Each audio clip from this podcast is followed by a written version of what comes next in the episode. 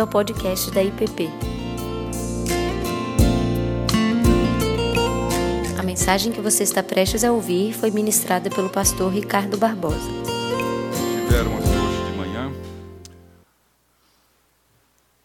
Estou começando, comecei hoje pela manhã, nesses três primeiros domingos desse novo ano, há, uma algumas meditações e reflexões em torno de dois temas que estão integrados um ao outro e que têm me ocupado e têm estado comigo nesses últimos meses, praticamente dia e noite.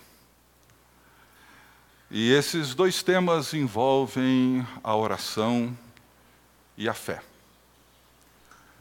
E tenho procurado não só compreendê-los um pouco melhor, mas entrar no mundo para dentro do qual eles me convidam.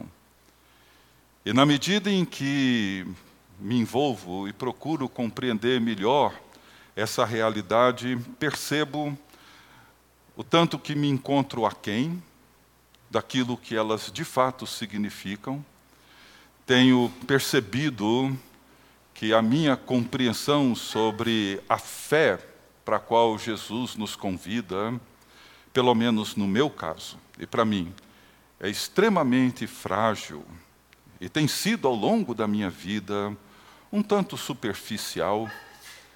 E isso tem me levado a pensar e refletir e buscar compreender essa realidade de uma maneira como nunca na minha vida me envolvi com elas. Pela manhã, eu procurei, estou procurando, tratar esse assunto numa perspectiva da relação de Deus com o seu povo, o significado da aliança de Deus e quais as implicações da aliança de Deus conosco para a oração e para a fé.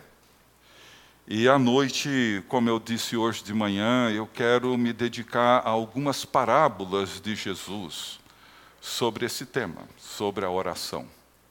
Parábolas que têm me surpreendido e têm despertado em mim uma nova percepção, uma nova compreensão dessa realidade magnífica, profunda, que envolve o propósito e o reino de Deus para nós. Então, eu queria convidá-los a acompanharem comigo essas meditações. Talvez ao longo dessas três semanas, esses três domingos, teremos, quem sabe, mais perguntas do que respostas, mais inquietações do que conforto. E eu espero que assim seja. E que o seu coração, a sua mente sejam de tal forma provocados talvez até mesmo perturbados, para que você desperte o interesse de compreender da melhor forma possível essa realidade gloriosa para dentro da qual nós somos convidados. O texto para hoje, que seria que é, na verdade, o texto ou a parábola mais básica, fundamental por onde eu quero começar, encontra-se no Evangelho de Lucas, capítulo 11. Evangelho de Lucas, capítulo 11, e eu vou ler os 13 primeiros versículos. E para essa leitura da palavra de Deus, eu gostaria de convidar aqueles que puderem a colocarem-se de pé. Evangelho de Lucas, capítulo 11, os versos 1 a 13. De uma feita, estava Jesus orando em certo lugar quando terminou, um dos seus discípulos lhe pediu: Senhor, ensina-nos a orar, como também João ensinou aos seus discípulos. Então ele os ensinou. Quando orardes, dizei: Pai, santificado seja o teu nome. Venha o teu reino. O pão nosso cotidiano dá-nos de dia em dia Perdoa-nos os nossos pecados, pois também nós perdoamos a todo o que nos deve, e não nos deixes cair em tentação. Disse-lhes ainda Jesus: Qual dentre vós, tendo um amigo, e este for procurá-lo à meia-noite e lhe disser: Amigo, empresta-me três pães, pois um meu amigo, chegando de viagem, procurou-me, e eu nada tenho para lhe oferecer. E o outro lhe responda lá de dentro, dizendo: Não me importunes, a porta já está fechada e os meus filhos comigo também já estão deitados, não posso levantar-me para tos dar. Digo-vos que se não se levantar para dar-los por ser seu amigo, todavia o fará, por causa da importunação, e lhe dará tudo o que tiver necessidade. Por isso vos digo: pedi, e dar-se-vos-á, buscai, e achareis, batei, e abrir-se-vos-á. Pois todo o que pede, recebe. O que busca, encontra. E a quem bate, abrir-se-lhe-á. Qual dentre vós é o pai que, se o filho lhe pedir pão, lhe dará uma pedra? Ou se pedir um peixe, lhe dará em lugar de peixe uma cobra? Ou se lhe pedir um ovo, lhe dará um escorpião? Ora, se vós, que sois maus, sabeis dar boas dádivas aos vossos filhos, quanto mais o Pai Celestial dará o Espírito Santo àqueles que lhe o pedirem. Pai querido, te agradecemos por essa instrução que teu Filho bendito deu aos discípulos e a nós para compreendermos o sentido dessa dádiva preciosa que o Senhor nos concedeu. Pedimos que ajude-nos não apenas a compreender, mas a viver a realidade para a qual a tua palavra nos convida. É o que pedimos em nome de Jesus. Amém. Podem assentar.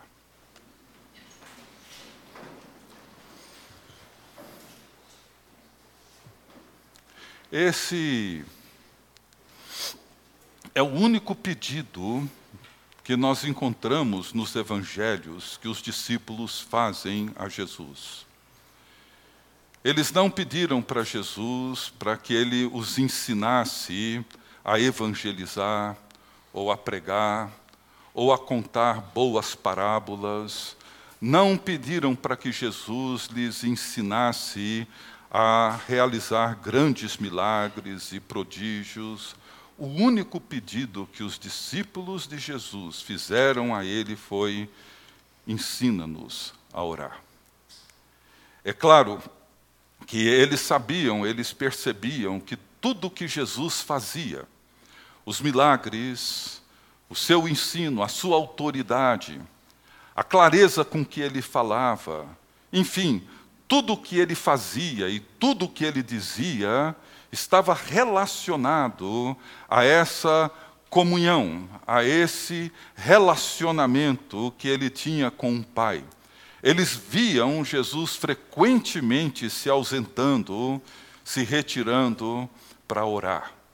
E faziam e percebiam que o que estava por trás de tudo que Jesus era e tudo que ele dizia e fazia, de alguma maneira, eles percebiam que a oração era fundamental. Então eles procuram Jesus e diz: Senhor, ensina-nos a orar.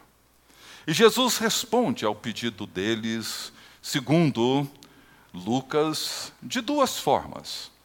A primeira, ele os ensina a orar, dizendo: quando vocês orarem, vocês deverão orar assim e apresenta o que nós conhecemos como a oração do Pai Nosso. E nessa oração nós temos a estrutura básica, fundamental. Tem sido a minha estrutura básica, fundamental, diária e continuamente para as minhas orações.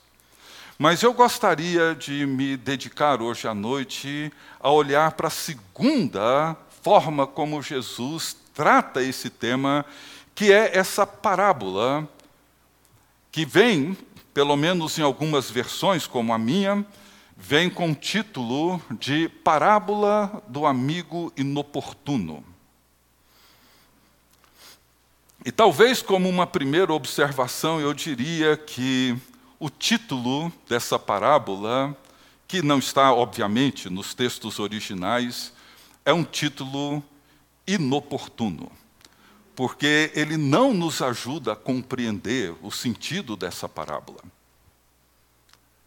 É um título que nos induz a uma compreensão que percebo hoje, eu, uma compreensão equivocada dessa parábola. Somos levados a pensar, e assim tem sido comigo, imagino com muitos de nós aqui, a considerar que o ponto principal dessa parábola, no ensino de Jesus sobre a oração, diz respeito à persistência desse amigo inoportuno diz respeito à insistência dele, batendo na porta do seu amigo, pedindo-lhe pão para socorrer um hóspede que chegou sem avisar e já tarde da noite.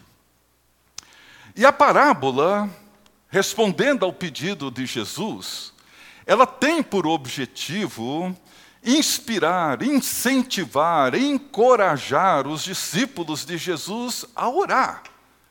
Mas quando você ouve essa parábola e você pensa que o sentido da mensagem de Jesus, o que ele está tentando nos ensinar é a importância, a necessidade de sermos inoportunos, insistentes, você talvez pergunte para si mesmo, como eu pergunto para mim: isso me inspira a orar?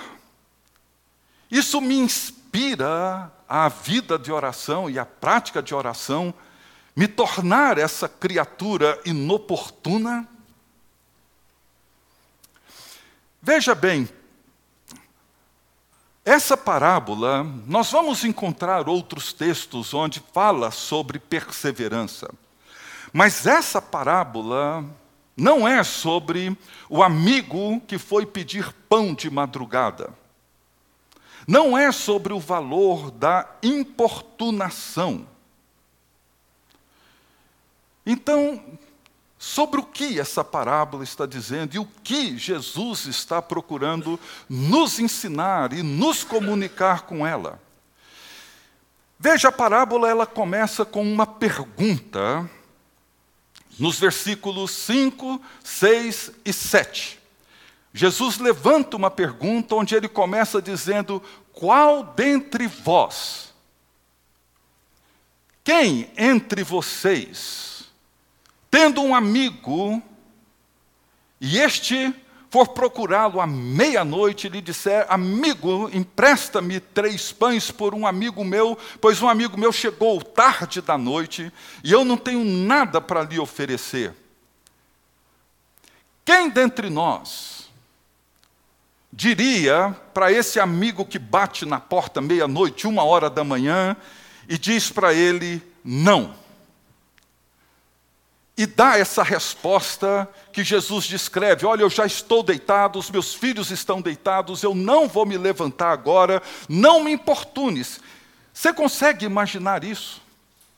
Você acredita que isso iria, teria chance de acontecer? Então, nós temos aqui um princípio, uma questão fundamentalmente cultural. Eu diria que, para um europeu, para um norte-americano, um canadense, esse pessoal do hemisfério norte, eu diria que, se alguém bater na porta de um americano, um canadense, um inglês, um francês, à meia-noite, uma hora da manhã, bater na porta de alguém pedindo pão, ele não só não dará, como em cinco minutos vai ter duas viaturas da polícia e vai levar esse sujeito em cana. Isso não acontece, é inadmissível, mas nós não estamos aqui na Europa, nem na América do Norte, nós estamos na Palestina, no primeiro século. Nós estamos no meio de um povo de origem do Oriente Médio, árabes, judeus, cuja cultura tem um princípio fundamental, tem dois valores fundamentais para a cultura oriental, para a cultura do Oriente Médio, que é a hospitalidade e a honra. Quem já conviveu, aqui na cultura latina, na cultura africana, nós encontramos muito isso também. Mas com o passar dos anos e com a modernidade, com o crescimento das cidades, é claro que isso muda. Mas a hospitalidade e a honra são dois princípios fundamentais para o povo do Oriente Médio, principalmente no primeiro século. Então veja bem, se um amigo, vamos considerar da seguinte forma: se um amigo A recebe um hóspede tarde da noite e não tem pão, o que é fundamental para a refeição no Oriente Médio, não tem pão para oferecer, e ele bate na porta do amigo B. Ele não vai dizer, não me importunes. Muito pelo contrário. Sabem por quê? Porque na cultura do Oriente Médio, é vergonhoso negar a hospitalidade. É vergonhoso negar o pão. É uma questão de honra. Para quem já conviveu com árabes, sabe do que eu estou falando. O Estevão sabe do que eu estou falando. Na casa dos seus avós tinha pouca comida na mesa, o suficiente para quem ia lá comer. Se você chegasse com cinco, seis amigos, todos iam comer muito bem na casa do seu ralim, correto? O Estevão sabe disso. Estevão é descendente de sírios.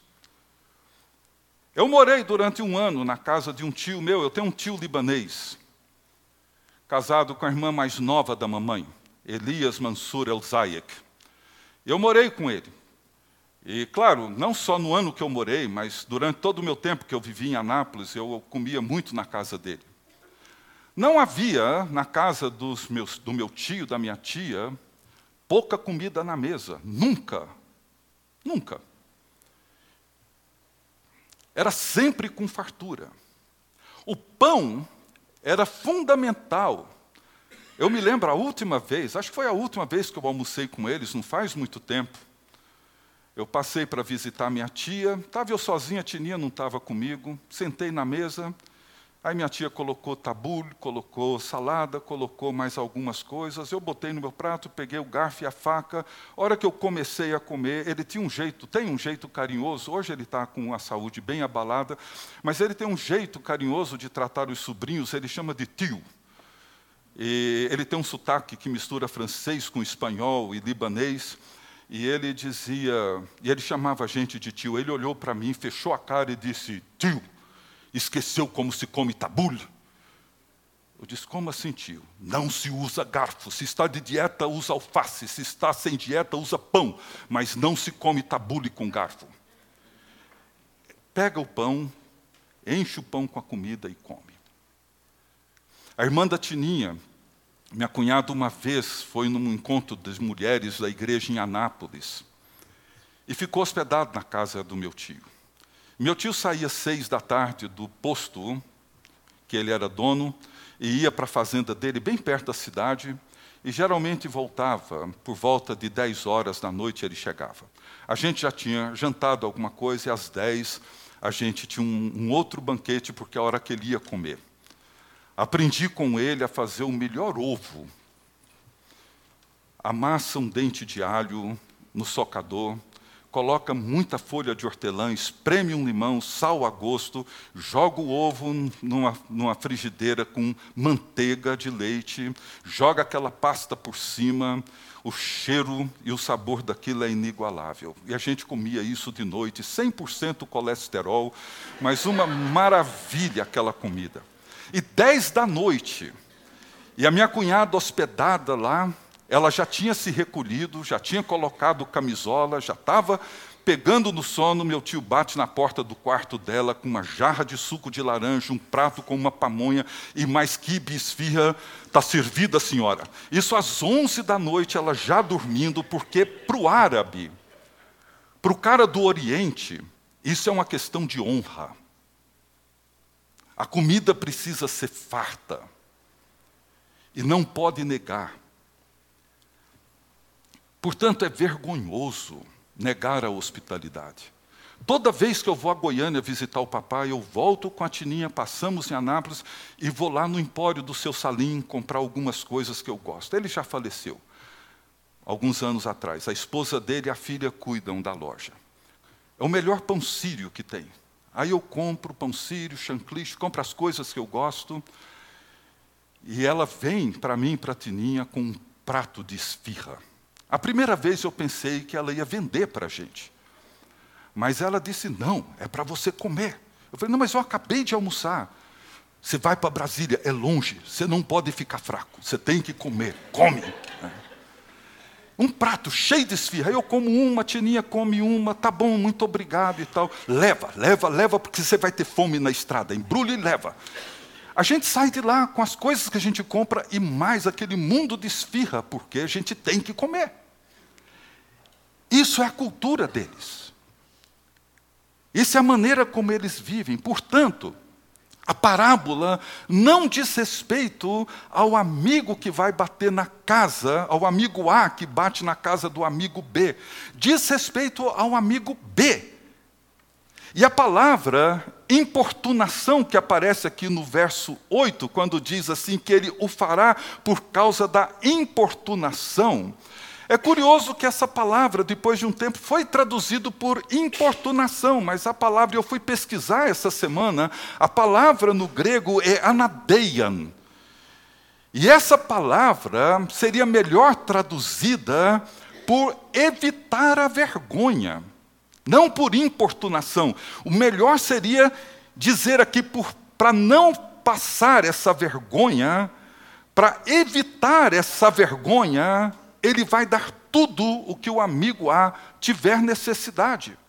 Esse é o sentido da parábola. É uma cultura que é orientada em torno da honra. Portanto, a pergunta que Jesus levanta nos versículos 5, 6 e 7 não diz respeito ao amigo A e ao seu hóspede, diz respeito à impossibilidade do amigo B não lhe dar o pão. Vocês estão entendendo? Vocês estão me acompanhando? A vergonha não se aplica ao que pede, mas àquele a quem lhe é solicitado o pão. E ele dará o pão por causa da honra e para não passar essa vergonha.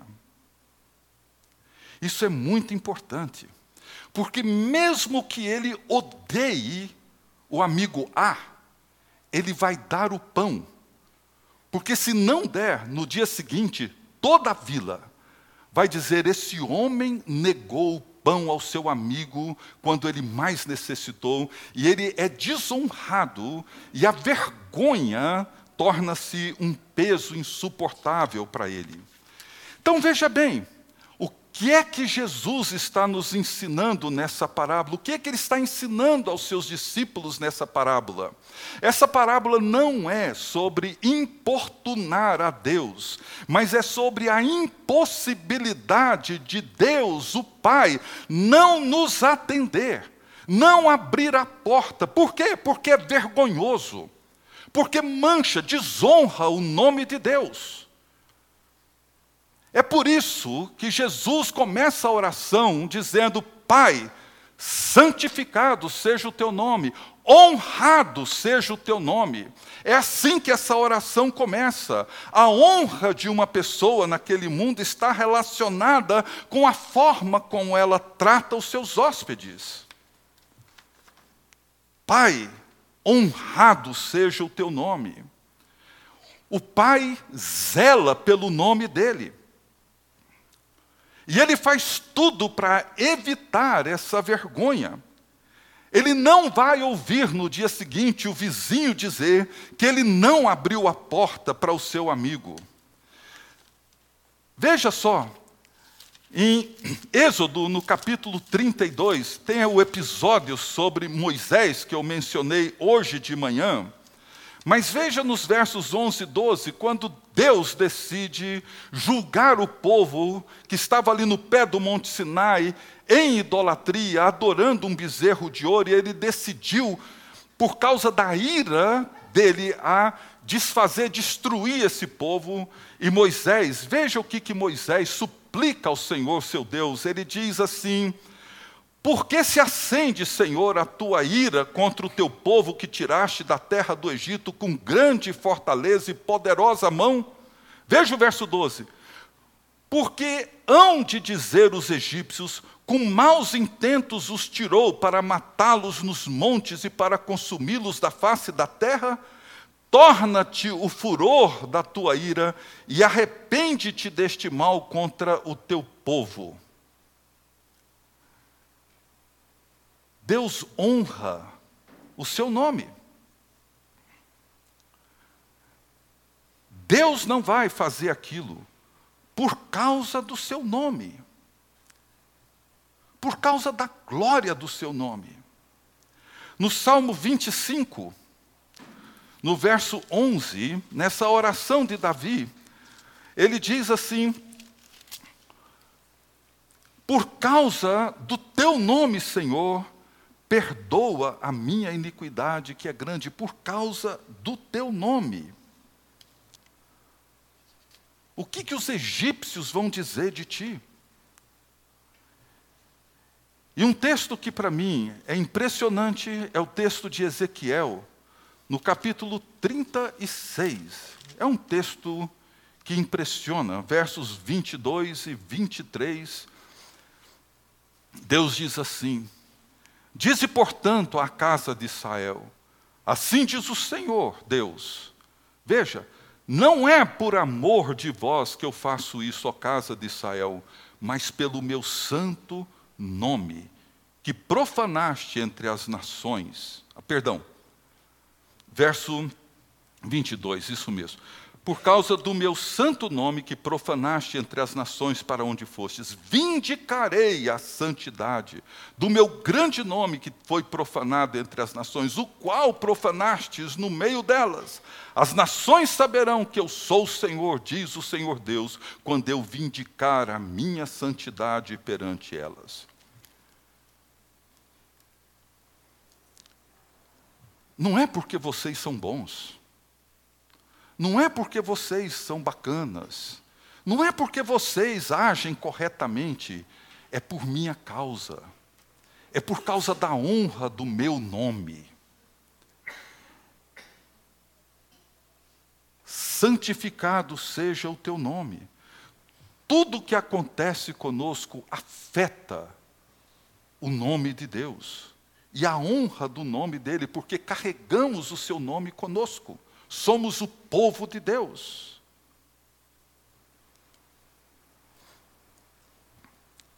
Vejam, nós temos talvez um dos grandes motivos que nós temos para a oração é o amor de Deus, correto? Acredito que não tem nenhum motivo maior, nós não temos nenhum argumento mais sólido do que entender e reconhecer e aceitar que Deus nos ama. O Pai de Jesus Cristo nos ama e nos ama com amor eterno, e nos ama com amor fiel, correto? Vocês concordam com isso? Não existe nenhuma motivação maior para orar do que ter a certeza de que eu sou amado, você é amada por Deus. No entanto, tem. Não é apenas uma questão de amor ou de amizade, é uma questão de honra. Deus nunca vai desonrar o seu nome. Não importa se eu sou bom ou não, não importa o que eu tenha feito, o que está em jogo é a honra do nome de Deus. Ele diz para o povo dele: olha, não é por causa de vocês, não é, não é. O que me motiva a fazer o que eu tenho que fazer é que eu vou vindicar a honra do meu nome, o nome que vocês profanaram com a vida errada, pecaminosa, rebelde de vocês. Eu vou vindicar a glória do meu nome, é por causa do meu nome que eu faço isso. Deus nunca desonra o nome dele. Então nós podemos agora terminar considerando os versos 9 em diante. Pedi e dar-se-vos-á. Buscai e achareis.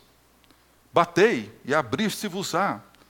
Não é sobre persistência, não é sobre importunação, é sobre segurança. Batam, peçam, busquem, na certeza de que Ele abre a porta, na certeza de que o pão que nós necessitamos nos será dado.